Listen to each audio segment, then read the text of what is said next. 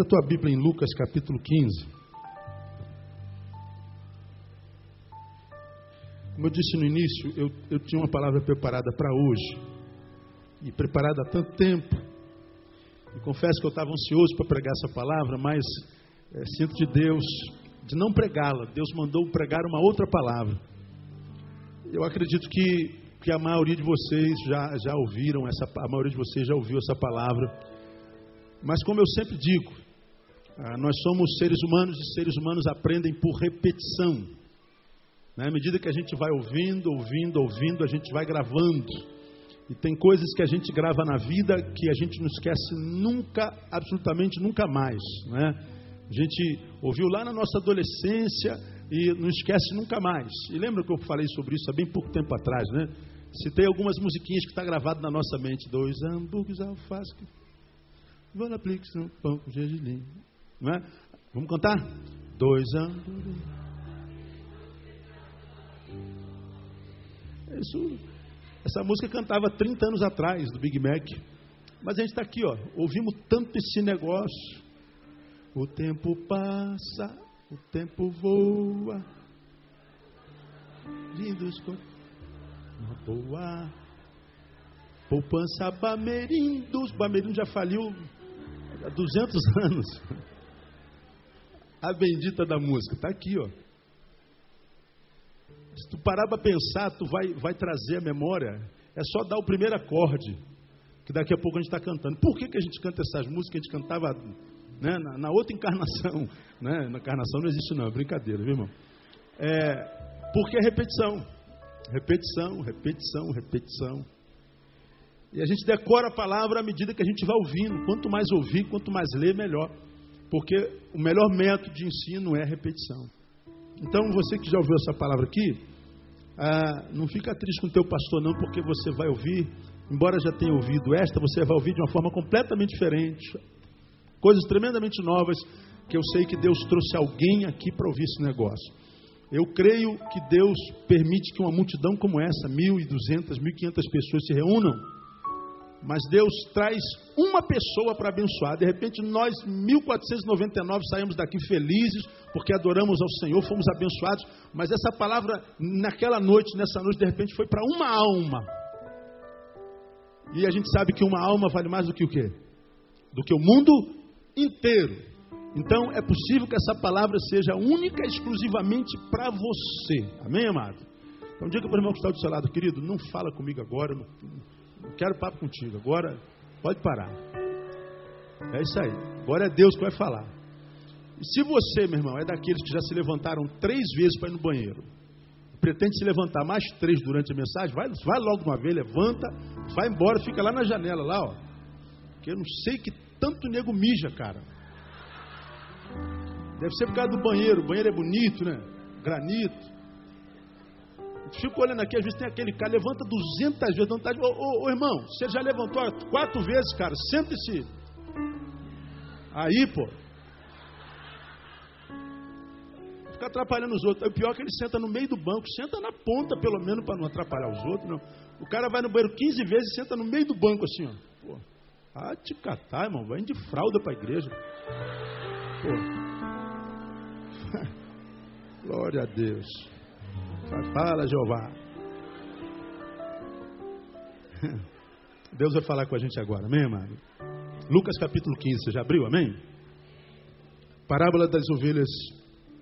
Parábola, Lucas capítulo 15, de 11 a 32. Parábola do filho pródigo.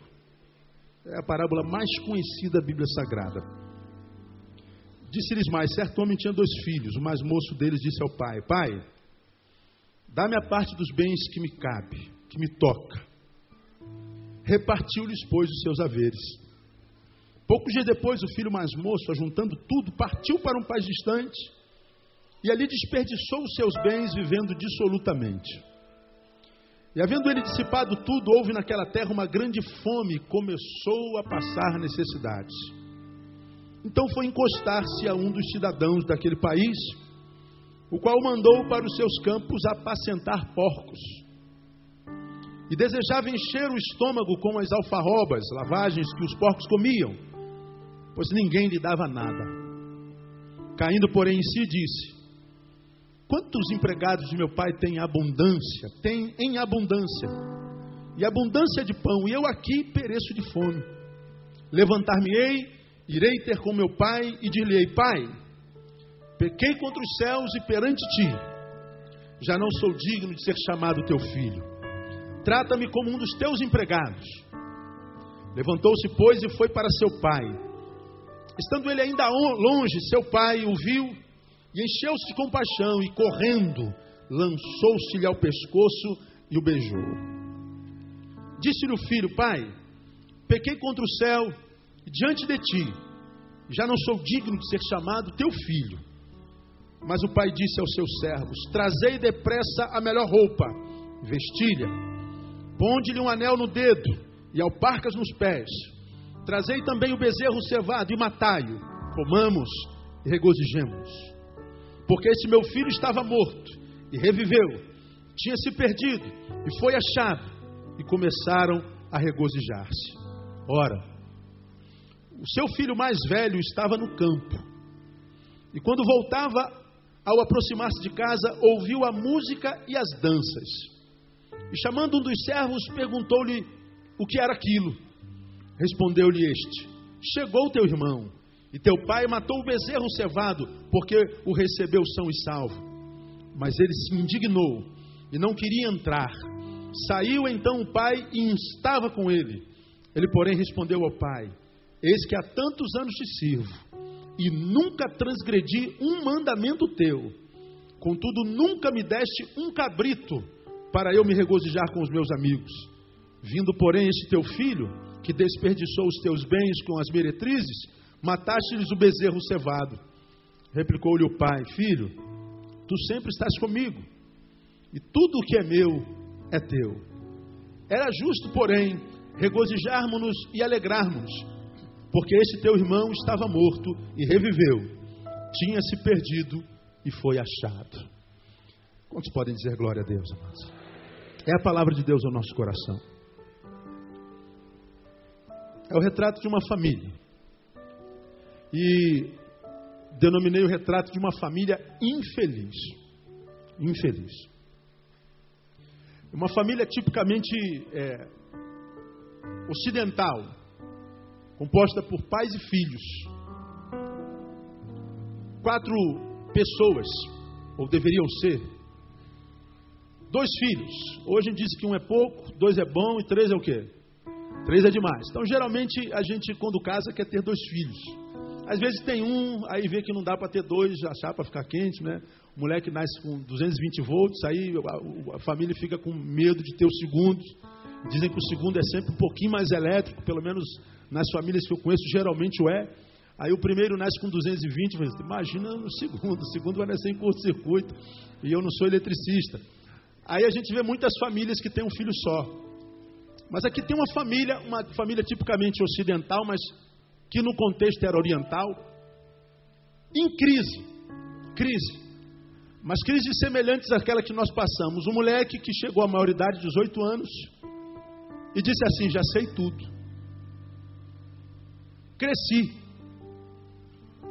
Então, achando que cresceu, chegou para o pai e disse assim: ó, Acabou esse negócio de te obedecer. Acabou essa história do Senhor exercer autoridade sobre minha vida. Porque agora eu já sou homem como tu, já sei tudo. Tenho direito na herança, me dá o meu dinheiro que eu vou voar, vou vazar. E o moleque pegou a herança dele, o pai simplesmente lhe dá a parte dele da herança. E o moleque que acha que cresceu, que acha que sabe tudo, vai embora com o bolso cheio. Aí com o bolso cheio, Diz a palavra, ele começa a viver dissolutamente. Todo mundo que tem dinheiro no bolso faz amizade fácil, não é verdade? Oh, como é fácil fazer amigos com dinheiro no bolso. Como é fácil arrumar mulheres quando a gente está com dinheiro no bolso. Como é fácil ver gente nos bajulando quando a gente está por cima da carne seca. Ele sentou no bar, botou uma, uma loura em cima, pronto, logo aparece loura embaixo também. Aparecem amigos. E ele então tira onda, de filhinho de papai, cheio da grana. Ele foi gastando, gastando com meretrizes, com amigos que não eram amigos, foi vivendo dissolutamente, participando de todas as raves, porque agora, afinal de contas, eu sou homem, sou livre, não tenho que dar satisfação para ninguém, já tenho 18 anos, já tenho experiência de vida, cresci, sou dono da minha própria, do meu próprio nariz, e o moleque foi embora, crente que era aquilo tudo mesmo. Só que, como qualquer pessoa que pensa que cresceu, mas só pensa, a administração não faz parte das suas melhores artes. Ele administrou mal o dinheiro e o dinheiro acabou rapidamente. Quando acabou o dinheiro, ele olhou para o lado e descobriu que acabaram-se as amizades. As mulheres que o chamavam de gatinho agora vazaram também. Ele não tinha mais como botar a loura em cima da mesa. Ele não tinha mais como pagar nada para ninguém. Então ele percebeu que as amizades que ele alcançou lá no mundo, lá no mundão, não eram de pessoas que amavam o que ele era, mas eram de pessoas que amavam o que ele tinha. Ao ponto que ele não tinha aonde comer, ninguém lhe dava emprego, até que apareceu um bondoso fazendeiro, bota aspas entre bondoso, disse assim: Ó mulher, que já que ninguém te dá emprego, eu vou lhe dar um emprego. Poxa, muito obrigado, senhor. Onde é que eu vou trabalhar? Olha, eu tenho porcos. E se você quiser, você pode tratar dos meus porcos. E qual é o salário? Você vai comer a mesma coisa que os porcos comem. E eu imagino que a priori ele O que é isso? Você acha que eu vou comer lavagem? Pega se quiser. Como ele estava muito tempo sem comer e percebeu que não tinha outra escolha, diz o texto que ele foi comer lavagem. Ele foi viver entre os porcos, ele foi viver literalmente uma porcaria de vida. E aí, quando ele percebe que está vivendo uma porcaria de vida, diz o texto que ele caiu em si. Aliás, a maioria de nós seres humanos só caímos em nós quando a gente perde tudo. A gente espera que a desgraça nos abrace completamente para cairmos em nós e vermos a besteira que nós fazemos ou estamos fazendo há tanto tempo. A gente está vendo que a vida está indo de mal a pior. Nós, depois que desconectamos, seja lá do lugar onde for a nossa fonte, nossa vida foi caminhando para trás. Nossa vida foi degringolando, fomos nos tornamos especialistas em cavar buracos. E a gente espera chegar ao fundo do poço para cairmos em nós. E ele chegou no fundo do poço para mergulhar em si. E ele diz: Caramba, cara, olha que vida que eu estou levando. Eu estou aqui vivendo uma vida porcaria. Os empregados do meu pai comem do bom e do melhor. Ele diz assim: Eu vou me levantar, vou ter com meu pai, vou dizer, pai, pequei contra os céus, pequei contra ti, já não sou digno de ser chamado teu filho, me faz um empregado, eu quero ser tratado como os teus empregados são, porque os teus empregados são mais bem tratados do que eu, onde eu estou. Ele faz isso. O pai, quando vê longe, mesmo maltrapilho, estava sem sapato, estava com roupa é, muito suja, muito é, estragada, mas o pai o conhece na essência, e o pai larga tudo, corre ao encontro dele, ele abraça, ele beija e diz: Filho, seja bem-vindo. A despeito do que tu tenhas feito, eu continuo sendo teu pai, e pai não ama em função daquilo que o filho faz, pai ama em função daquilo que o filho é, filho. Acerte ou erre, o filho não deixa de ser filho, o pai ama, a mãe ama. E ele então volta para casa e olha, coloca em roupa nova, bota sapato no pé dele, dá um banho nele, pega o melhor bezerro, matem, vamos fazer uma festa. Se a história terminasse aqui, a gente fala assim: todos viveram felizes para sempre. Mas a história não acabou aí. Começaram a celebrar o filho mais velho, está no campo, volta do campo, vê maior festança. O que está rolando aqui? Chamou o empregado, cara, o que está acontecendo aí? Não sabe? Teu irmão voltou, teu pai foi batizado pela alegria de novo matou o melhor bezerro e está festejando. Aí o irmão se entristece, se recusa a entrar na festa promovida para o irmão. E o pai vai atrás dele: que está tá pegando aí, filho? Poxa, pai, eu estou com o senhor tantos anos, eu, eu nunca disse não para o senhor, nunca te desobedeci. O senhor nunca matou um cabrito. Agora chega esse teu filho aí, que gastou parte da tua herança, parte do que tu construíste, vai embora, só faz besteira na vida, volta, o senhor mata o melhor bezerro. Aí o pai disse: É teu irmão, filho. Esse teu irmão estava vivo, reviveu, estava perdido, se encontrou. Mas na história me parece que, ainda assim, o filho mais velho não entrou na festa. Então nós vemos uma família que está vivendo uma crise. Crise de um filho caçula com o pai. E a filha, a vida de um pai com um filho mais velho mas que também uma crise que se instala entre irmãos. Irmão que não consegue celebrar a alegria do outro. Irmão que tem ciúme do outro. Irmão que se entristece com a vantagem que o outro tem. É uma família em crise. Para mim, um retrato de uma família infeliz. Eu queria mostrar a vocês hoje aqui, porque eu creio que Deus trouxe pessoas aqui para ver essa palavra. Quais são as características? Quais são? Qual é o retrato de uma, de uma família infeliz à luz desse texto aqui? Eu queria compartilhar com vocês. Primeira marca dessa família infeliz é a família cuja mãe, cuja pessoa da mulher, a pessoa da esposa, a pessoa da mãe, é figurativa, inexistente. Uma família infeliz é aquela onde a mãe é ausente. Quando você olha para o texto, você vê a crise de um pai com dois filhos. Onde é que está a mãe nessa história aqui? Alguém sabe onde é que está essa mãe aqui? A Bíblia nem cita a mãe, o nome da mãe. A Bíblia não diz se esse homem estava casado, se não estava casado. A Bíblia não, não, não, registra a intervenção da mulher no contexto. A Bíblia mostra uma família em crise, mas em cujo seio a mulher inexiste.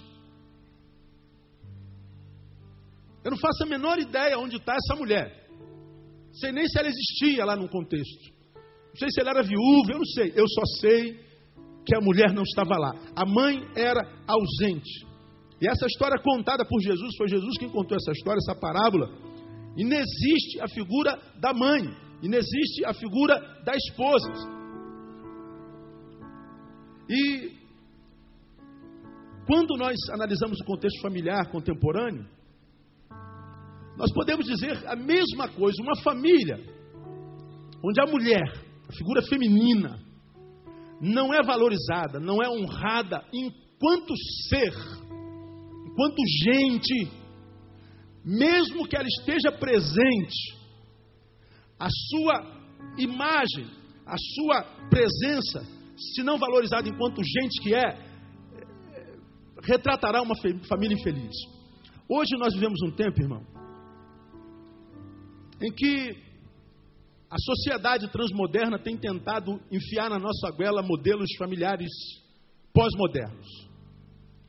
Eu fiz uma citação hoje de manhã de uma reportagem que eu vi esses dias de um casamento gay, dois homens, em que o repórter, fazendo a matéria, diz assim: e o casal vai passar a lua de mel em tal lugar.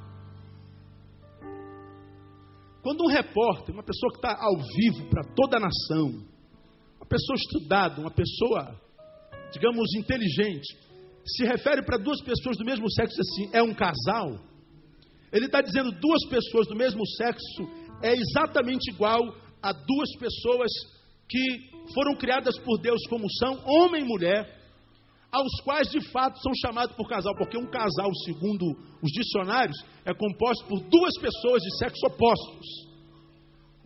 Um casal está junto quando duas pessoas de sexo oposto estão juntos.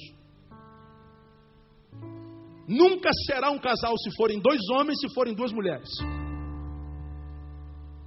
Mas hoje nós vivemos num tempo onde a figura do cônjuge tem sido substituída. Hoje nós vivemos um tempo na transmodernidade em que mulheres dizem: Olha, eu resolvi ser mãe mas ela exclui a ideia do pai no negócio. Ela vai atrás de um reprodutor. Ela decide, eu quero ser mãe, mas ela não quer constituir família, ela não quer casar, ela não quer saber de compromisso. Ela vai ficar com alguém, vai ter uma relação com esse alguém, e às vezes ela diz: Olha, eu estou querendo ter um filho, você está interessado? O cara diz: Eu vou ter que cuidar de alguma coisa, vou ter que criar, vou ter que dar pensão. Não você vai ser só o reprodutor. Aí o reprodutor, o garanhão, sangue puro, vai lá, empresta né, o seu gene, o seu, o, seu, o seu esperma, e aí a mulher vai constituir a sua família com seu filho, mas excluindo a figura do homem. Há também os pais, como aquele casal que o jornal se referiu, que agora lutam na, na, na sociedade para adotar filhos. E eles dizem: nós podemos substituir a ideia da mãe. O papel da mulher não é importante. Crianças não precisam de mães se ela tem dois pais. Nós vivemos questões assim. Nós vivemos uma, uma gama de famílias contemporâneas. Nós temos famílias hoje em que ah, o marido foi casado com uma outra mulher, se separou e casou com uma mulher que nunca se casou. Então ele já teve uma experiência ah, no outro casamento, não tem filho e ela também não, e eles constroem uma família, mas com herança da parte dele ah, de fracasso já ou de sei lá o que. Há outras famílias em que ele se separou, ela se separou. E ele traz os filhos do seu casamento, ela traz os filhos do seu casamento. E ambos, inclusive, também têm outros filhos. Então nós temos filhos na família de três origens. Hoje nós temos vários tipos de famílias. E muitas vezes essa família que vem com heranças de outras famílias, filhos de outras famílias, pode dar certo? Pode. Há muitos casos que sim, mas há outros casos que não. São metodologias existenciais, familiarmente falando, que nós, enquanto pós-modernos, temos que aprender a sobreviver, existir e compactuar. Eu tenho amigos que ele veio de uma outra família, teve filhos, ela veio de outra família, teve filhos, e eles têm filhos juntos, e às vezes chega no final do Natal, junta a família toda, e ficam duas, três, quatro, a família dele, a família dela, a família antiga dele, a família antiga dela, e junta todo mundo, faz uma festa e a coisa se dá bem. Mas há casos em que a influência das origens muitas vezes é perversa. Então muitas vezes nós temos que aprender a conviver com essa com esse modelo pós-moderno de ser família. E eu não quero falar sobre os modelos, modelos pós-modernos de ser família. Eu quero falar no modelo bíblico, no modelo tradicional, no modelo original, no que foi plano de Deus. Quando nos criou lá no Éden, disse: homem e mulher, macho e fêmea os fez. Não quero aqui julgar os casais de homens e os casais de mulheres. Todavia, jamais abençoar, porque a Bíblia jamais abençoaria um negócio desse. Pastor, é preconceito? Não, é um conceito formado em cima de situação. Porque daqui a bem pouco tempo atrás, daqui a pouco tempo para frente, a gente não vai poder pregar sobre isso, que vai ser crime. Daqui a pouco tempo para frente, eu vou ser obrigado a fazer um casamento, vou ser preso, com certeza. Porque a Bíblia diz: macho e fêmea os fez. Agora, a despeito dos tipos de famílias pós-modernas, há casamentos, e isso ainda é a grande maioria, que é composto por homem e mulher, mas em cujos casamentos a mulher não é mulher integralmente. Há famílias que são compostas por pai, mãe e filhos, mas a mulher não tem voz, a mulher não tem vez, a mulher não tem participação. A mulher, ela é no máximo uma empregada. A função dela é lavar a roupa da prole. A função dela é fazer comida para a prole. A função dela é ser a funcionária do lar. Ela é do lar. E não há mal nenhum. Há mulheres que fazem isso com muito amor e carinho, por opção. O pecado não está em ter a mulher cozinhando, lavando, passando, cuidando dos filhos, acordando de madrugada, trocar fralda ser administradora do lar. O problema é quando a mulher é só isso. Quando a mulher não é valorizada enquanto ser humano, enquanto a mulher não é valorizada enquanto gente que é, uma mulher que é vista na casa muito além das funções que ela desenvolve, essa família é uma família infeliz. Irmão, Zaquésia falou que procurou Andréia para conversar sobre seus dilemas, entre seus dilemas também conjugal. Não é só André que é procurada, pastor Neil, pastor Isaías, pastor Denilson, pastor Avina, pastor Cesarino, pastor Ricardo, pastor Noronha, pastor Márcia, pastor Adriana. Todos nós atendemos, e a maioria dos casos que a gente atende é caso familiar. São questões que têm a ver com aquilo que nós somos, não só com aquilo que fazemos ou temos. E família tem a ver com o que nós somos. Quantas mulheres nós encontramos no caminho que amam suas famílias, amam seus maridos, amam seus filhos, mas ainda assim, a despeito do amor, estão cansados dos maridos, cansada dos filhos, cansada das suas funções. Aí você talvez me perguntaria, pastor, como é que uma mulher que ama o marido pode cansar do marido? Como é que uma mulher que ama seus filhos pode estar cansada dos filhos? Como é que uma mulher que trabalhou para construir aquela casa e construiu com tanto amor, do jeitinho que ela gosta, está cansada daquela casa? Sabe quando é que o cansaço vem a despeito do amor? quando esta mulher que ama não percebe o amor na mesma proporção. É quando aquela mulher ela entra na casa dela e recebe o carinho dos seus filhos, do seu marido, mas é só em função do que ela faz, e quando ela não faz, viram-lhe a cara, mostram sua insatisfação, mas não tratam da alma dessa mulher, do ser humano que é essa mulher. Há mulheres que casam, irmãos, que essa palavra sirva para cada um de nós homens, que quando fazem aniversário, o que, que a gente dá para ela? Dá um aspirador de pó. A mulher faz aniversário, o que, que o pai dá para o filho comprar para ela? Uma, uma frigideira, um ferro de passar roupa. Mulheres, com toda sinceridade, seu aniversário, Dia Internacional da Mulher, Dia das Mães, você prefere ganhar um ferro de passar roupa? Você prefere ganhar um aspirador de pó? Você prefere ganhar uma batedeira? Ou você prefere ganhar uma coisa que seja só sua, individualmente? Fala sinceramente. Opção 1 um, opção 2? 2.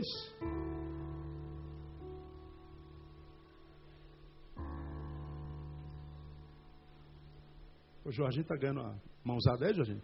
Que que você deu passando o quê? Um aspirador de pó? Hein? Ah, o ferro vai ser só teu? Isso é, isso é só no discurso, filha. Porque a fardinha dele vai ter que estar tá passadinha. E daquele jeitozinho que se passa a farda da aeronáutica, aquela coisa horrível. Tem que fazer os vinquinhos aqui atrás, chato pra burro. Aí o marido chegou assim, amor, eu não esqueci do nosso aniversário de casamento. Comprei um ferro para você. Aí a mulher faz aquela cara de paisagem. Oh, amor, que, que bom. Puxa, oh, que presente. Esse ferro é moderno, né, amor? Faz, faz ventinho, né? Sopra, vaporzinho. A mulher não vai abaixar a tua moral. Mas quando ela sai de lá, ela fala assim, sem vergonha, cara, só para eu passar a roupa dele, passar a roupa das crianças. Ela está querendo um vestido, ela está querendo sair para jantar, ela está querendo dormir fora, ela está querendo um jantar à luz de vela, ela está querendo uma coisa só para ela. Ela não está querendo uma coisa para empregada, ela não está querendo uma coisa para dona de casa, ela está querendo uma coisa para Sandra, Jorginho. Ela está querendo uma coisa para Andréia, ela está querendo uma coisa para Marta, para Maria, para Joana, para Cláudia. Dá um brinco, dá um cordão, dá uma sandália. Mas a gente tem a ideia de que presente caro é o que elas querem. Presente caro é para casa, para o ser humano é barato. Não vai na líder, papel em 30 vezes. Mas a gente muitas vezes se esquece que a mãe tem sentimento, que a esposa tem sentimento. Às vezes a gente chega em casa, a mãe está cansada, a mãe está com o semblante caído, e a gente não tem coragem de perguntar, amor, como foi o seu dia? A gente não se importa com o coração dela. A gente não se importa em sentar a despeito do, do, do, que, do que há a fazer ainda e saber como é que foi, como é que está, o que está pegando. A gente não dialoga. Nossa relação é feita em cima do fazer, do cumprir obrigação. Nós homens muitas vezes somos insensíveis emocionalmente. Achamos porque nós saímos de manhã cedo para trabalhar e voltamos no final da tarde, nós estamos mais cansados do que elas. Leve engano. É, Jesus está falando. Eu não sei se os homens estão ouvindo, né? Aí a gente chega em casa e fala assim: amor, eu estou muito cansado. E a gente sempre espera que ela nos receba com um abraço, com um beijo, cheirosinha, bonitinha. Às vezes ela está com cabelo, está com lenço na cabeça, está com avental cheiro de alho, de cebola. a gente fala assim: pô, amor, que coisa horrível, hein, meu? Só que ela começou a trabalhar na hora que você acordou, está trabalhando até a hora que você chegou, e o trabalho de casa dela ainda não acabou e a gente não é capaz de dar uma palavra de honra, uma palavra de alegria, uma palavra de graça. A gente fala assim, pastor, isso é bobeira, bobeira uma ova, irmão. Os problemas que acabam com o casamento não são os problemas grandes, são os problemas pequenos. O que acaba com o casamento não são as coisas grandes que faltam, mas a ausência das coisas pequenas. Simples. Muito obrigado. Um elogio, amor, que comida boa. Hoje você arrebentou a boca do balão. Um agrado, um abraço, um beijo, um cafuné. Tratar o ser humano que a nossa esposa é. Tratar o ser humano que a empregada da casa é. Tratar um ser humano que a lavadeira da casa é. Tratar um ser humano que a faxineira da casa é. Porque ela é faxineira, ela é psicóloga, ela é administradora, ela é tudo. Mas sobre todas as coisas, primordialmente, ela é um ser humano. Quem é mulher e concorda comigo, diga assim: olha, é Deus que está falando. É isso aí, irmão. Dá uma catucada no teu marido, amor. Amor, ouve isso aí.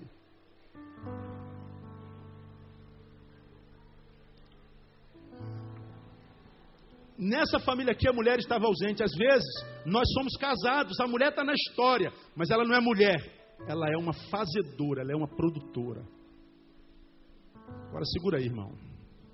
Segura no banco aí, irmão. Um nós saímos para a rua e nos encontramos com mulheres bonitas no escritório, no ônibus, no trânsito no restaurante que a gente almoça, na fábrica, naquele jornalzinho que a gente finge ler na banca, tem aquelas revistinhas assim, a gente está lendo uma, uma manchete, a outro olho está lá em cima, na bunda da mulher. É. Preferência nacional, né? É. E a gente está sendo bombardeado por sensualidade. E o homem, ele é excitado pelo que vê. Se os olhos viram, o macho está pronto para o coito. Viu? Pronto, acabou, está pronto. Mesmo que você seja esse santão que está com cara de escandalizado, de diácono, de presbítero. Os olhos viram, pronto, a gente está pronto para o coito. Aí a gente tem contato com a mulherada durante chega em casa ponto de bala. E a gente espera que a mulher esteja no mesmo ponto de bala. Aí a mulher não está no ponto de bala, a gente vai, essa mulher é fria, minha mulher é muito fria, minha mulher. Minha mulher não tem tesão, não, a mulher está morta. E quando o cara não tem cérebro, ele chega na reunião de oração e fala assim: irmãos, orem pela minha mulher, minha mulher está.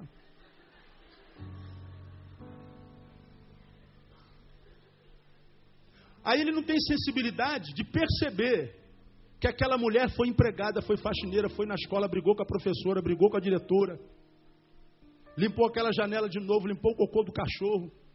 Teve que resolver problema com o vizinho, acabou o gás, ela ligou para o cara e quando ligou esqueceu que você não tem dinheiro em casa. Meu Deus, não tem dinheiro, como é que a gente vai fazer? Já aconteceu com vocês? Não tem dinheiro para o gás?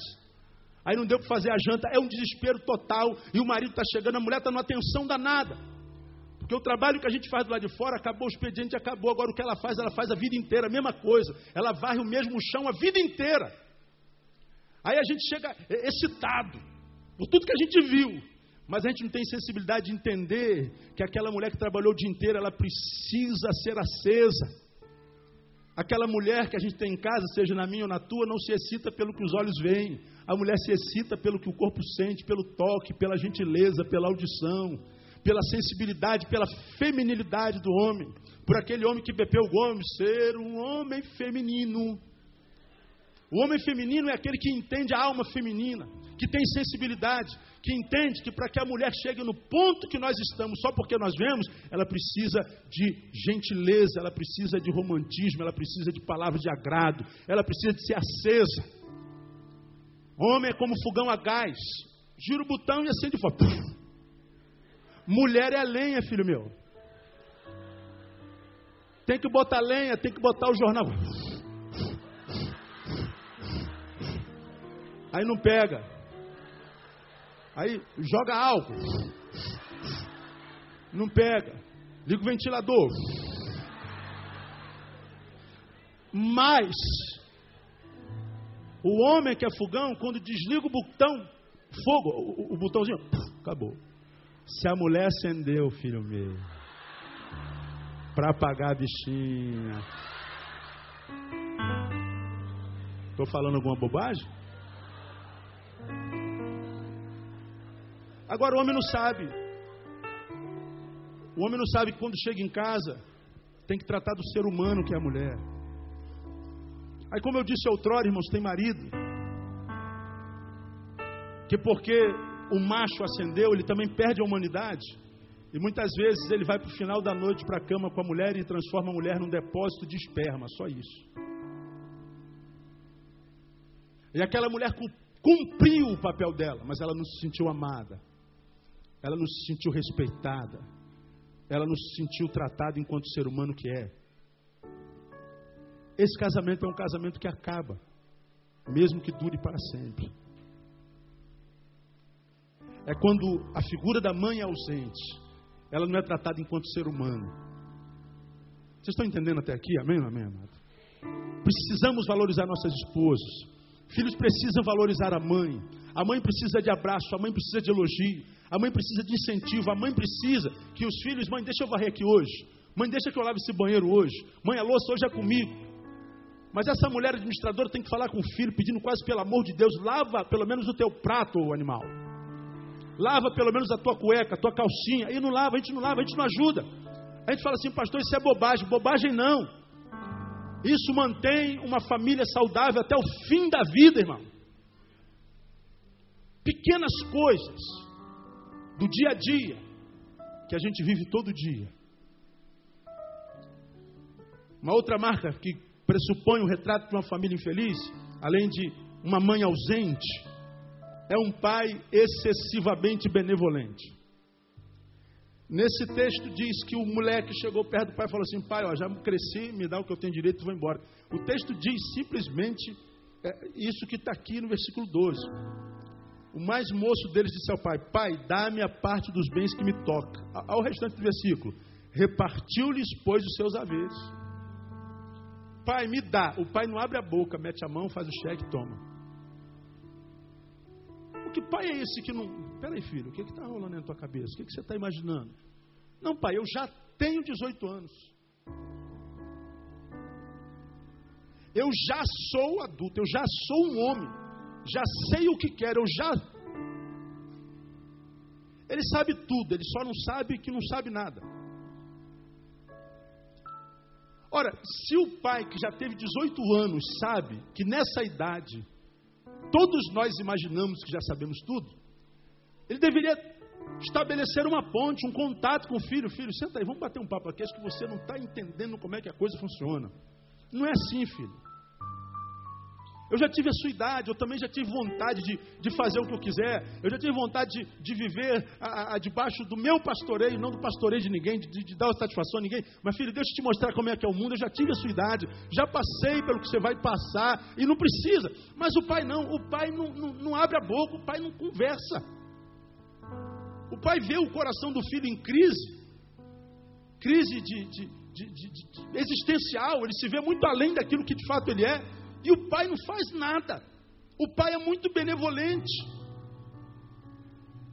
Quantos pais assim hoje, cara?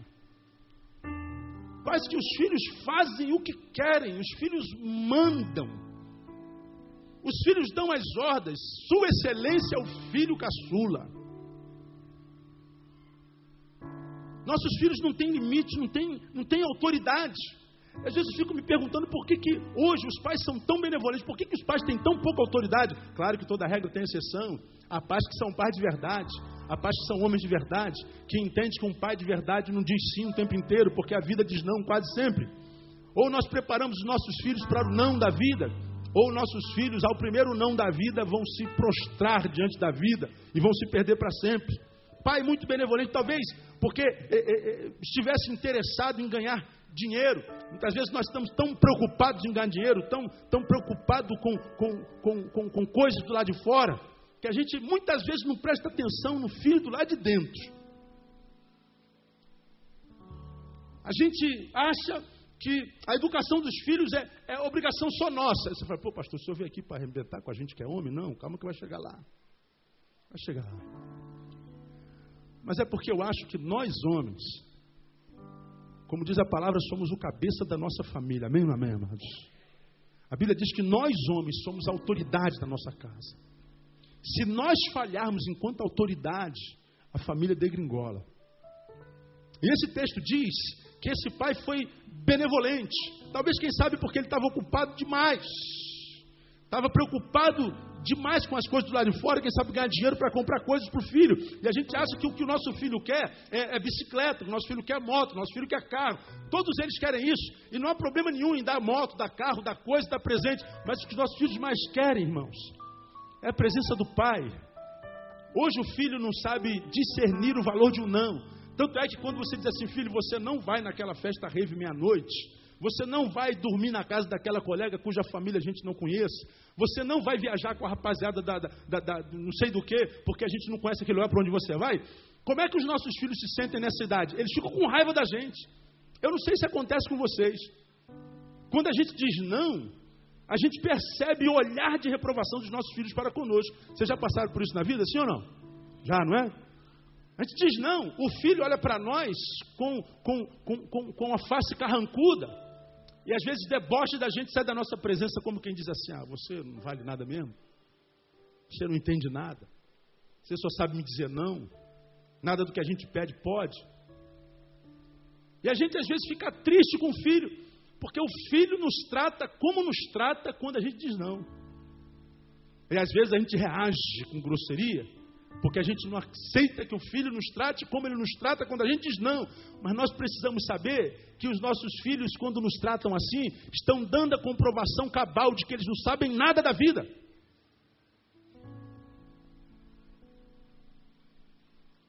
Nossos filhos não sabem discernir o quanto um pai que diz não, diz não porque ama, diz não porque já andou naqueles caminhos, nasceu primeiro, tem mais experiência, já passou pelas dores que aquele caminho gera e não quer que o filho viva as mesmas dores, mas o filho não sabe discernir, por quê? Porque o filho não conhece os amanhãs. E por que, que os filhos não conhecem os perigos do futuro? Porque eles ainda não têm passado, irmão. O que é que um garoto de 18 anos já construiu na vida? O que, é que um garoto de 15 anos já tem enquanto história? Eu sei que eles não gostam de ouvir isso quando eu falo, mas é pura realidade. Nem a cueca que ele usa foi ele que comprou. Se ele olhar para trás, quais são as suas construções históricas? Onde está a, a, a influência? Onde está a, o valor da tua vida? Não há história construída, ele está construindo. Ele é um ser em processo, um ser em obras. Então nós, como pais, precisamos tomar a rédea da vida dos nossos filhos e mostrar para os nossos filhos, mesmo com os nossos nãos, com os nossos diálogos contrários, que nós os amamos. Porque quando eles envelhecerem, eles vão olhar para nós e falar assim: meu pai nunca me proibiu. Como eu atendo o filho assim, pastor? Irmão, pastor, se o meu pai tivesse me dito não na primeira vez que eu fiz, se o meu pai tivesse me proibido a primeira vez que eu tentei, se o meu pai tivesse me disciplinado, mas meu pai achou bonito. Quantos pais oferecem o primeiro copo de cerveja para o filho? Acha bonito. Quantos pais acham bonito o filho começar a fumar com 13 anos, 12 anos, 14 anos? Quantos pais são os incentivadores? Quantos pais estão gerando filhos que chama de garanhão? Prendam suas cabrinhas porque o meu bode está solto. É um pai que não se preocupa com o filho que não é dele. E quando nós somos pais que não nos preocupamos com os filhos dos outros, eles sabem que nós somos pais que não preocupamos com filhos. Porque filho é filho na família de qualquer um. Somos pais que bebemos em casa, nos embriagamos, que fumamos em casas e absorvemos doenças. Embriagamos o ar com a fumaça e a gente não sabe o mal que a gente está fazendo no nosso filho. Filhos precisam de limites. Filhos precisam de pais que saibam dizer não.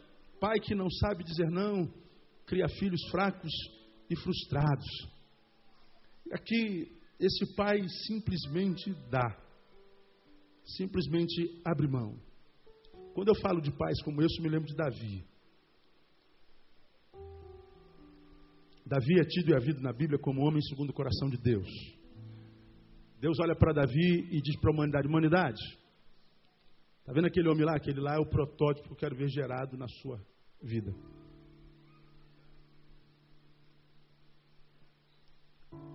Mas esse homem, segundo o coração de Deus, olha como era a família dele. Davi eh, tinha uma filha chamada Tamar que era muito bonita. Aí um irmão chamado Aminon, que era filho de uma outra mulher, Davi tinha sete esposos. Naquela época dava, podia. O irmão Aminon olha para Tamar e diz assim: Poxa, minha irmã é uma gata.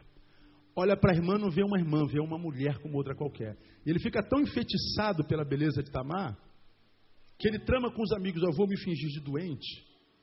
E pede minha irmã para vir cuidar de mim. Quando ela vier cuidar de mim, eu avanço nela. Aconteceu exatamente isso. Tamar veio cuidar do irmão e o irmão estuprou a irmã. Davi tem uma filha estuprada, tem um filho estuprador. O que, que Davi fez? Nada. Não disse uma palavra. Tinha outro irmão chamado Absalão, que amava demais Tamar, como irmã.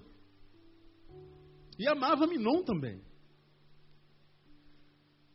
Mas porque Minon estuprou a sua irmã Tamar, e o pai não fez nada, Absalão tomou as dores de Tamar e no coração de Absalão nasceu um ódio por Aminon mortal. Foi ele quem cuidou de Tamar, colocou Tamar no colo, a consolou, esperando que o pai Davi falasse alguma coisa, fizesse alguma coisa, intervisse com autoridade. Mas o pai se calou. Vamos colocar uma pedra sobre isso, vamos fingir que não aconteceu nada. O tempo cura isso não curou o coração de Absalão. Absalão permite que o ódio se torne uma rocha no coração dele. E ele então buscava com desejo de sangue, vingança. E ele teve a ideia: vou bolar uma caça com os meus irmãos, e nessa caça eu mato Aminon em vingança a Tamar. E ele vai até Davi, pai, será que eu posso caçar com meus irmãos? Davi pensa assim: puxa, eu acho que a coisa está entrando nos eixos, porque, olha aí, Absalão já está querendo caçar com os irmãos, por quem sabe nessa caça, acampando junto, eles se entendam. Davi permitiu, só que o que, que Absalão fez? Absalão matou Aminon. Davi agora tem uma filha estuprada, um filho estuprador, um filho assassinado e um filho assassino. Absalão mata Aminon. E o que, que Davi faz? Nada. Davi não dá uma palavra. Absalão, com medo por causa do assassinato, foge para a casa do avô. Um avô que era pai de uma das esposas de Davi, que não era a primeira. Portanto, não tinha predileção e tinha raiva de Davi.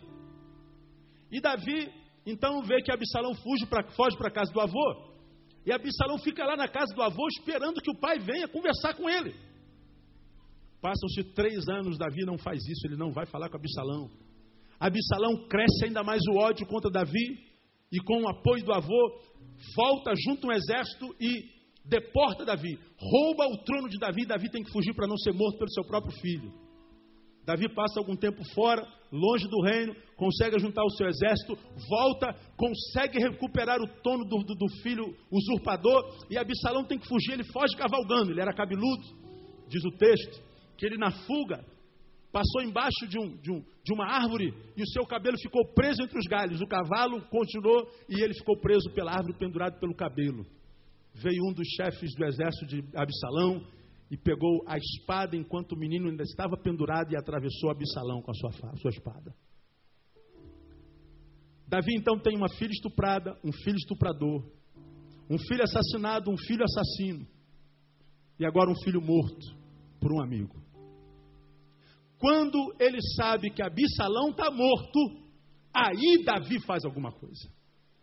Davi corre até o lugar onde está o corpo, tira-o da árvore, coloca no chão, se ajoelha diante dele e começa a chorar: Absalão, meu filho, Absalão, quem me dera morrer no teu lugar, Absalão, Absalão, meu filho, Absalão. Só que quando Davi resolve intervir, fazer alguma coisa, falar alguma coisa, ele já fala com o corpo de um filho morto. Porque ele era um pai que disse estava disposto a morrer pelo filho mas não teve coragem de viver com o filho. E Davi, por causa disso e do seu pecado, do seu adultério, do filho fora do casamento, teve, embora fosse homem segundo o coração de Deus, uma palavra de Deus a respeito da sua família. Deus disse a Davi: nunca mais haverá paz na tua casa, e nunca mais a espada se afastará dela. E Davi, que foi o homem segundo o coração de Deus, teve uma das piores famílias registradas na Bíblia Sagrada. O que me ensina a mim, deve ensinar a ti, que o fato de sermos de Deus não implica dizer que nós não possamos ter uma família acabada. Eu posso ser o melhor pastor do mundo, posso ter a melhor igreja do mundo, mas a despeito de ser um pastor que influencia o mundo inteiro, eu posso ter uma família desgraçada. Desgraçada por quê? Por causa da minha omissão, por causa da minha benevolência, por causa da minha bondade extremada, por causa do fato de eu não assumir o meu papel de pai. Então eu queria falar com você, aqui está aqui nessa noite, pai. Seja pai para o teu filho. Não se omita de cumprir o teu papel de dar uma palavra de amizade, de carinho, de afeto, de chamar de meu campeão, de dizer parabéns por essa prova. Ou então, filho, não abaixa a cabeça por causa dessa prova. Você vai tentar de novo, você vai conseguir. Dar uma moral, ser pai, ser amigo, ser parceiro, ser brother. Porque a nossa omissão é um espaço enorme para o diabo entrar e sequestrar a nossa família. Davi, protótipo de homem de Deus, com uma família desgraçada por causa da sua omissão. Qual o retrato de uma família infeliz? Mãe ausente, pai excessivamente benevolente, omisso. Terceiro, o retrato de uma família infeliz, um filho interesseiro. É aquele filho que quando olha para o pai acha que o que de melhor um pai pode dar é dinheiro. É aquele filho que quando olha para o pai não vê um amigo, vê um bolso vê um talão de cheque, vê um cartão de crédito. Aquele filho que toda vez que fala com o pai, fala com o pai para tirar alguma coisa. É como nós fazemos com Deus. A maioria de nós só fala com Deus quando está doendo, quando está faltando alguma coisa. Quando Deus está lá no céu, ouve a voz de alguns de nós, Deus leva um susto. Ih, é Ele. Ele está falando, Ele está vivo. Já sei que vai pedir alguma coisa. Ele fala: O que, que você quer, filho? Ah, Senhor, eu estou desempregado, eu tô, minha mãe está doente, eu estou precisando do marido, do esposa, meu carro está velho. Deus já conhece a voz do filho e sabe que toda vez que vai falar com ele é para pedir. E ao invés de se alegrar com a voz desse filho, Deus se entristece. Da mesma forma, acontece conosco. Longe de casa, aquele filho desenvolveu amizades desprezíveis. Aí quando acabou o dinheiro, acabaram-se as amizades. Acabou a grana, acabou a amizade. Aí o filho interesseiro, infelizmente, só reconhece o valor dos pais quando está em sérios apuros. Eu não conheço na história da humanidade aquele filho que foi obediente a vida inteira que se arrependeu de tê-lo sido. Eu não conheço na história da humanidade aquele filho que foi parceiro do pai, obediente ao pai, obediente à mãe, e que envelheceu assim, sendo que tenha se arrependido de ter sido assim. Mas ao contrário, eu não conheço na história da humanidade filho que foi rebelde para pai e mãe, que no final da história não tenha se arrependido de tê-lo sido. Quantos filhos que parece que foram postos no mundo só para gerar dor nos pais? Quantos filhos que foram postos no mundo só para transformar a vida do pai e da mãe numa vida de dores, numa vida de infinita desgraça? Esse interesse é geralmente parte de um filho que acha que sabe tudo na vida, que quer viver a vida independente sem a autoridade dos pais. Filhos, eu, eu, eu queria deixar uma palavra para você que está aqui nessa noite, que é o seguinte.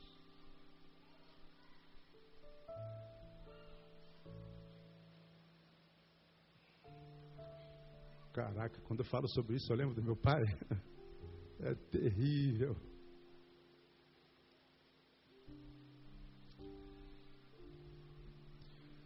Pai e mãe são são o que há de melhor na vida. Aí talvez você diga assim para mim, não, pastor, porque o senhor não conhece o pai que eu tenho nem a mãe que eu tenho. Eu tenho dificuldade de chamar Deus de Pai, pastor, porque toda vez que eu chamo Deus de Pai, eu lembro do meu. Meu pai foi a fonte de todo o meu trauma, de toda a minha angústia, de todo o meu dissabor, de toda a minha desgraça. Minha mãe foi a, a célula máter da minha agonia. Minha mãe foi tudo para mim, menos mãe. Meu pai foi tudo para mim, menos pai. Eu acredito que muitos de vocês vivam essa realidade aqui. Agora eu queria que você fosse honesto com você. Esquece que tem alguém do teu lado ou mais alguém aqui. Vamos supor que só tenhamos nós dois aqui dentro. Diga para mim, ou diga para você, que a despeito desse pai e dessa mãe que você teve, você não sente. Não saudade dele, mas vontade de amá-lo como um filho deve amá-lo. Vou explicar. Alguns de vocês estão aqui e estão dizendo assim, pastor, eu acho que eu não amo meu pai, eu não consigo chegar perto do meu pai e falar assim, eu amo o Senhor. Eu não consigo chegar perto da minha mãe e falar assim, mãe, você é preciosa para mim. Olha quanta andação. Entra, sobe, levanta, tem, entra, vai, pum, pá. Você de repente está aqui e fala assim, eu não consigo falar para meu pai que eu amo, eu não consigo falar para minha mãe que eu, que, eu, que eu a amo. Eu acredito que você tem razão para isso, mas diga para o teu coração que você não gostaria de conseguir dizer para o teu pai que você o ama. Diz para você que você não gostaria de poder ver na tua mãe uma pessoa para quem você pudesse correr, pular no pescoço e dar um beijo no pescoço, uma mordida na orelha dela, falar assim: mãe, você é minha princesa, minha rainha. Você pode não amar, mas diz que você não tem vontade de amar. Agora responda uma segunda pergunta: por que, que você acha que você tem vontade de amar? Por que, que você acha, mesmo não amando, que você tem essa vontade de amar? Por que, que você acha que você não gostaria de ter essa intimidade que não tem? Sabe por quê? Porque você vive um dos dilemas mais difíceis que um ser humano vive na vida. Qual é? A de não conseguir amar aquele ser que você ama, mesmo não admitindo. Pastor, o senhor está enganado, eu odeio meu pai. Pois é, você vive o pior dilema, você odeia a quem ama. Você ama a quem você odeia. E aí você acha que a figura do pai é uma figura desprezível, porque ele é a fonte de toda desgraça. Eu odeio meu pai, pastor, ele me estuprou. Eu odeio minha mãe, ela me violentou. Odeio minha mãe porque ela traiu meu pai, ela acabou com a nossa casa. E ela tem que sofrer, aquela maldita. Ora, por que, que você odeia tanto até hoje? Porque eu não sei o que você sabe, irmão. Se você sabe, nós não conseguimos odiar muito tempo uma pessoa que não significa nada para nós. Se o Davi não significa nada para mim, Davi, eu não consigo odiar você há muito tempo. Você não existe. Como é que eu vou odiar o que não existe?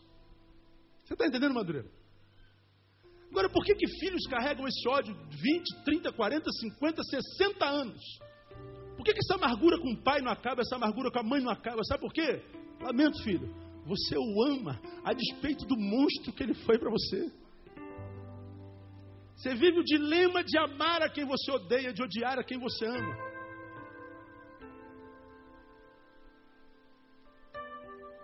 E se eu puder dar um conselho no nome de Jesus, eu vou lhe dar.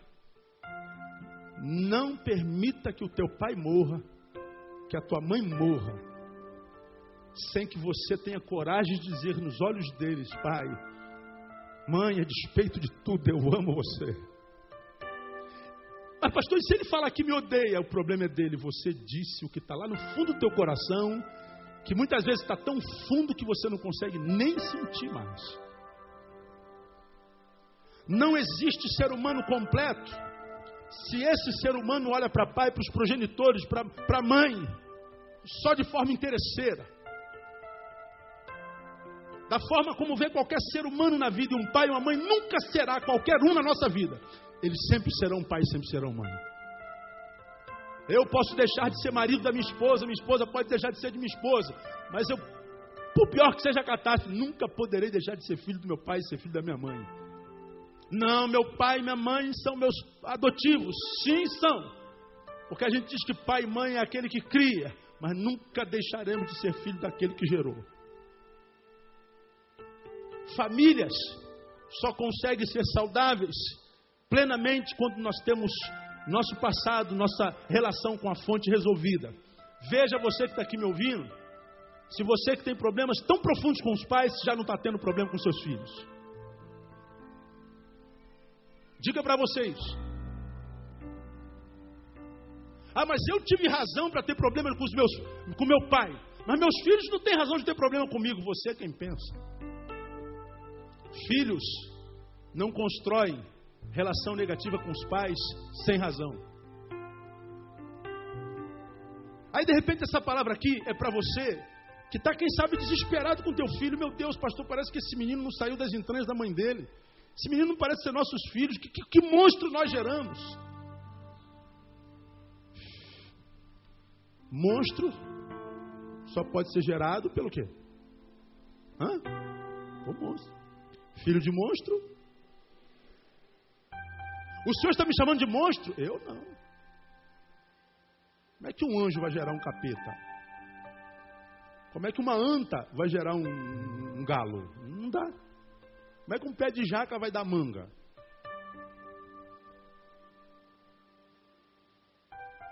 Então como é que eu resolvo o problema com meu filho? Quem sabe resolvendo o problema com teu pai. Mas meu pai não tem diálogo, vai lá e perdoa.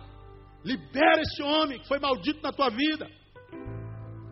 Deixa a cura se estabelecer na tua fonte, na tua origem, na tua raiz. Porque se a raiz da árvore estiver podre, não adianta ela crescer 200 metros, vai tombar. Temos que investir nos fundamentos, na base. Filhos interesseiros. Termino. Nossa, nosso tempo já foi. Mãe ausente, pai excessivamente benevolente, filho interesseiro. Outro, filho ciumento.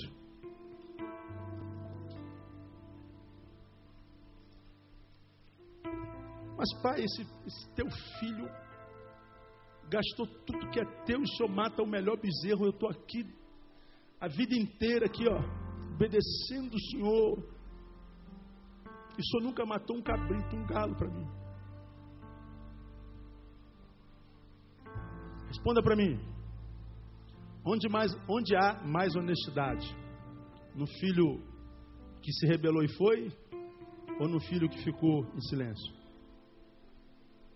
Qual dos dois é mais honesto?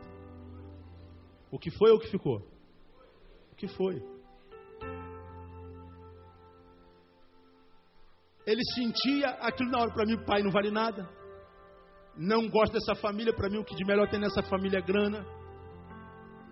Eu imagino que ele não imaginava o preço que ele ia pagar, mas imaginava que ia pagar um preço. É o que eu estou sentindo, eu vou dizer na cara do meu pai, de homem para homem, eu não quero mais saber de você, eu quero teu dinheiro. E ele foi honesto com seus sentimentos e foi embora. O outro ficou quietinho lá. Agora, quando percebeu que o outro foi abençoado, aí ele mostrou quem era. Poxa, eu estou aqui a vida inteira, o senhor não matou um cabrito, pegou o melhor bezerro e matou para aquele cara lá. Eu não quero me alegrar com ele, estou triste com o senhor, não quero mais saber disso. Ele foi um obediente conveniente.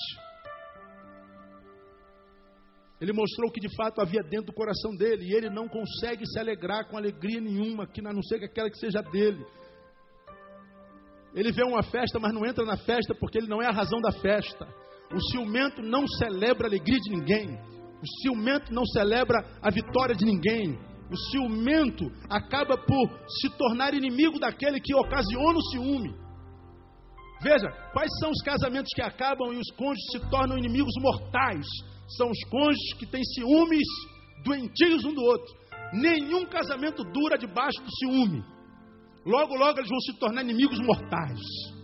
É só questão de tempo. Então, a palavra para você, irmã, que é ciumenta aqui, e que acha que é dona do seu marido, do seu namorado, do seu noivo, é proprietária, tem um carimbo na testa dele escrito teu nome. Logo, logo o teu casamento acaba. Pastor, não receba essa palavra, não estou profetizando. Não tem que receber. A mulher sábia edifica, a tola a destrói. Quem é que destrói? Quem transforma o outro em propriedade? Coisifica o outro. E o ciúme é o processo de coisificação do outro, é minha propriedade, e eu faço de você o que eu quero. Não tente caminhar com a própria perna, não tente pensar com a própria cabeça, não tente ir sem me pedir permissão, não tente ser o que você é, se for para ser alguma coisa com a qual eu não possa compartilhar. Aí esse menino, ele prefere se ausentar da festa do que celebrar a festa que ele não, não é dele. Ciúme é uma desgraça, e na família isso é um desastre. É o filho que não celebra a vitória do irmão. É o filho que reclama porque ah, o, o, irmão ganhou um presente que ele não ganhou. Quando o ciúme se aloja. E muitas vezes nós alimentamos isso. Ciúme. Retrato de uma família infeliz. Eu termino minha palavra dizendo o seguinte, pastor: como é que esse retrato pode ser mudado? Porque eu reconheço, eu sou um pai ausente. Eu reconheço, sou uma mulher que, que, que, que preciso estar mais presente. Eu sou um filho que não tenho relação com meu pai. Eu sou um filho que tenho ciúme da minha irmã, do meu irmão. A minha casa é uma casa que todos pensam ser uma coisa, mas tudo que ela não é essa coisa que os outros pensam que ela seja. Como é que a gente trata, como é que a gente cura a nossa família? Como é que esse retrato pode ser mudado? Primeiro, quando houver o reconhecimento do próprio erro.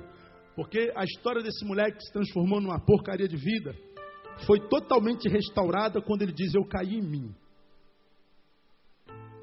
Hoje de manhã eu atendi uma pessoa aqui do lado de fora do, do, do, do, tabernáculo, sentei do lado de fora. Ele estava me falando da família dele, acabou a família dele. Por que, que acabou? Eu agredia minha mulher, eu xingava, eu batia. E por que, que você fazia isso? Ah, porque ela discordava de mim. Ele não conseguia cuidar das suas emoções. Aí quando ele caiu em si, a coisa já tinha acontecido. Perdeu a família. Esse menino, ele caiu em si e percebeu que ele podia voltar atrás. E foi o que ele fez, cara. Eu sou um filho interesseiro, sou um filho rebelde. E só se vence rebelião com obediência. E ele volta para casa e diz: Pai, eu pequei contra ti, pequei perante o céu. Já sei que eu não sou, não sou digno de ser chamado teu filho. Me trata como um empregado. Ele se humilhou. De repente, você, marido, tem que pedir perdão à tua mulher hoje. De repente, mulher, você tem que pedir perdão ao seu filho. Pais, vocês têm que pedir perdão aos filhos. Filhos, você tem que pedir perdão. Porque família é tudo que sobra quando tudo acaba na nossa vida. É tudo que nós temos. Quando houver arrependimento, reconhecimento do próprio erro, aí nós podemos mudar esse retrato de infelicidade. Pelo simples fato de dizer, eu pequei. Agora, geralmente, quando a gente vai pedir perdão ao cônjuge, olha, amor, eu vim pedir desculpa a você, mas você também não me leva mal. Não me interessa se ela errou, se ela pecou, faça a tua parte. E se ela não pedir perdão, você fez a sua. Viva a crise, mas com a consciência limpa, porque você pediu perdão, você fez a sua parte. Como é que a gente muda esse estado de ser? Com o exercício do perdão. Perdão, eu falo tanto sobre perdão aqui. Perdão é ficar no prejuízo. Ele deve a você sentimento, amor, respeito, afeto.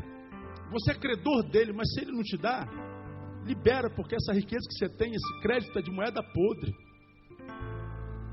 Tem que perdoar lá atrás. Tem que perdoar como o pai perdoou o filho. E não disse, mas moleque safado, eu não te disse que você ia passar por isso. Se você tivesse. Aí dá um sermão, um sermão que a própria vida já deu. Comer a lavagem já foi o maior sermão. O pai simplesmente abraçou, às vezes, irmãos, um abraço. Se você amanhã, quando acordar de manhã antes de sair de casa, for lá no quarto da sua filha e der um beijo nela e acordá-la com um beijo, você não faz isso há 200 anos. Mas se amanhã de repente você faz, aquele beijo pode fazer um milagre. Amém ou não amém, amado? Um beijo. Se você for lá acordar com um abraço, uma coisa simples. Aí o filho, a filha vai dizer assim: Puxa, o que, que meu pai me beijou hoje? Que, que minha mãe me deu um beijo hoje? O que está rolando? E deve estar tá querendo alguma coisa. Aí no outro dia você faz a mesma coisa e não pede nada. E você vai ver que você vai estar amontoando brasas vivas sobre a cabeça do teu filho, ou do teu pai ou da tua mãe, e essa brasa vai queimar todo o pecado, todo o ódio, e a tua casa vai ser curada pelo poder do nome de Jesus. Um beijo. O retrato muda quando há renúncia. O filho pródigo já não tinha mais direito, entretanto, o pai renuncia um pouco mais do que tem por amor ao filho. Família onde só há exigência, onde só há cobrança, onde não há renúncia de direitos, é uma família doente. Eu não sei, amado, terminei minha palavra, como é que está a tua família, eu não tenho a menor ideia. Eu sei como está a minha. Mas uma coisa eu sei, você não vai ser feliz plenamente, em verdade, se você não conseguir ser o marido e o pai que você sabe precisa ser. Você não vai ter sucesso. Você pode ganhar um milhão de reais, você pode viajar o mundo inteiro. Mas se você viajar o mundo e perceber que você falhou como esposa, como filho, nada do que você consegue do lado de fora compensará o fracasso que você teve do lado de dentro. Então nessa noite o Senhor está dizendo assim: olha, eu quero abençoar a sua casa, filho. Família foi um projeto de Deus para o ser humano. Não é bom que o homem esteja só. Falhei uma ajudadora que ele seja idônea. E essa relação é tão, tão tremenda que ela não pode permanecer infrutífera. Deus permite que nós geremos vida, que sejamos parceiros dele na criação. E a gente descobre, irmãos, que quando tudo nos falta, tudo que sobra é família. Porque na verdade é tudo que nós temos. Mesmo que você não tenha coragem de ser pai do teu filho, mãe do teu filho, teu filho continua sendo teu filho. Mesmo que você não consiga ser filho do teu pai e da tua mãe, você continua sendo filho. E a tua cura, talvez em outras áreas, seja financeira, emocional, espiritual, existencial, depende da cura da tua casa. Eu creio que Deus trouxe você aqui hoje para que você ouvisse essa palavra. Para que você fosse o instrumento de cura da tua família no nome de Jesus. Que Ele te ajude, que Ele ministre graça no teu coração, que Ele te dê coragem para você reter essa palavra e ter coragem de dizer: caramba, eu preciso mudar. Porque o cara precisa ser muito macho para dizer eu preciso mudar. A mulher precisa ser muito fêmea para dizer eu preciso mudar. O filho precisa ser muito grande, mesmo que pequenino seja e novo seja, para dizer caramba, eu preciso dar um beijo no meu pai hoje. E você vai ver como todas as áreas da tua vida vão para o lugar. Porque a família é a coisa principal. Deus abençoe a tua casa.